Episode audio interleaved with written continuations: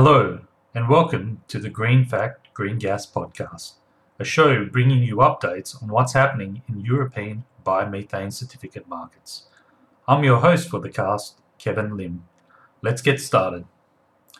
First up on today's episode, we'll take a look at UK biomethane certificates, in particular, Renewable Gas Guarantees of Origin, or RGGOs.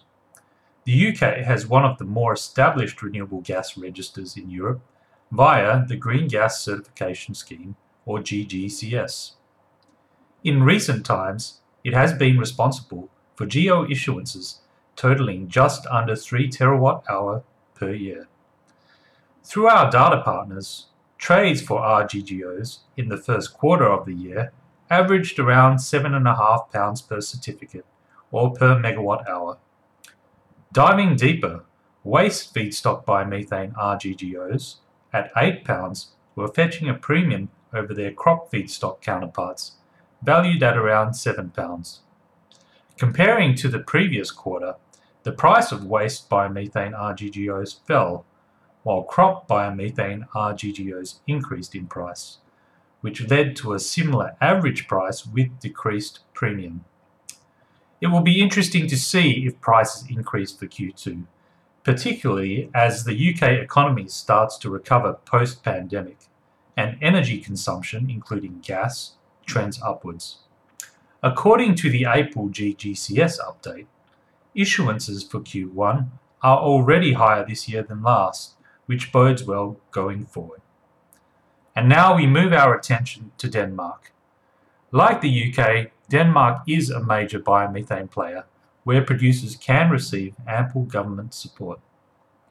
Danish biomethane certificates were trading at 13.3 euros for waste feedstock biomethane, a slight uptick on the 2024 Q4 price of 12.9 euros. Crop based biomethane traded approximately 2 euros lower at around 10.5 euros. Based on figures from the Danish register, Energinet, GO issuances to the end of April totaled 1.8 terawatt hours, about 44% of the total issuances in 2020, suggesting supply for this year will easily outpace last year. Turning to the consumption side, cancellations to the end of April 2021 were at 1.7 terawatt hours, more than 65% of last year's total cancellations. As it stands, cancellations are slightly lower than issuances. However, if growth in cancellations continues at a rapid pace, this could place pressure on supply and cause prices to creep upwards. Biomethane policy around Europe. In February, the UK Office of Gas and Electricity Markets released a draft guidance for the closure of the Non-Domestic Renewable Heat Incentive Scheme, or NDRHI, for public comment. The NDRHI scheme offers significant support for biomethane producers in the UK, so naturally there was concern about the scheme closure at the end of March. The draft document did propose a replacement support scheme with similar tariff rates in addition to a host of other changes intended to make it easier for producers to receive support. Prospective biomethane producers anxiously await the details to be finalised, as does the RGGO market, as this will affect supply of certificates going forward. The Regatrace project, or Renewable Gas Trading Centre in Europe, continued to pick up steam, with workshops held to outline strategic visions for biomethane in Spain and Romania. Two nations who have yet to establish national registries, but are emerging players in Europe.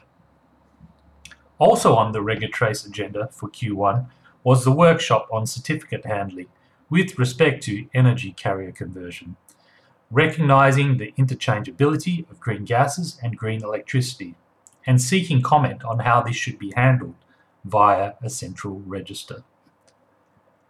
At the end of March, the European Commission held the second stakeholder workshop on the revision to the recast Renewable Energy Directive, or RED2, with heavy emphasis on renewable energy in transport, a sector in which biomethane will have a prominent role.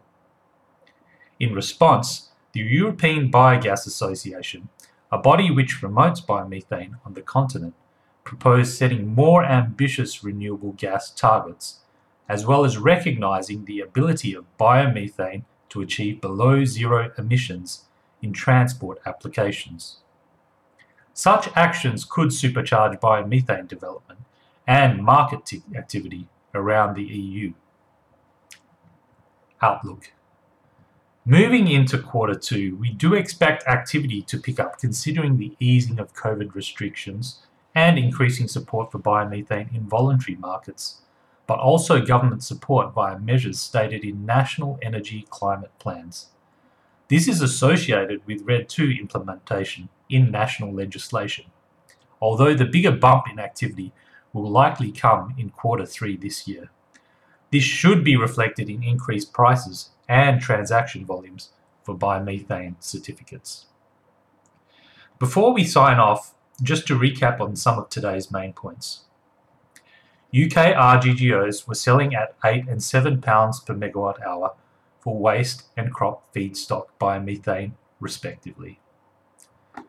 Their Danish counterpart biomethane GOs also held steady at 13.3 and 10.5 euros per megawatt hour for waste and crop feedstocks.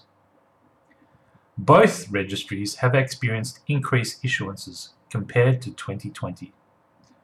Also, there was significant policy chatter surrounding biomethane and associated GOs, we expect activity to be even higher in the latter half of the year. Well, that wraps up the key findings in the European renewable gas GO markets in the first quarter of 2021.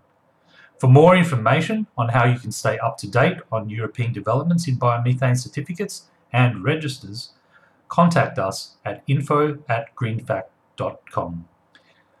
Stay tuned for the next Green Fact Market podcast, where we'll cover second quarter trends and further developments in policy occurring just before the summer. Goodbye. Thanks for listening.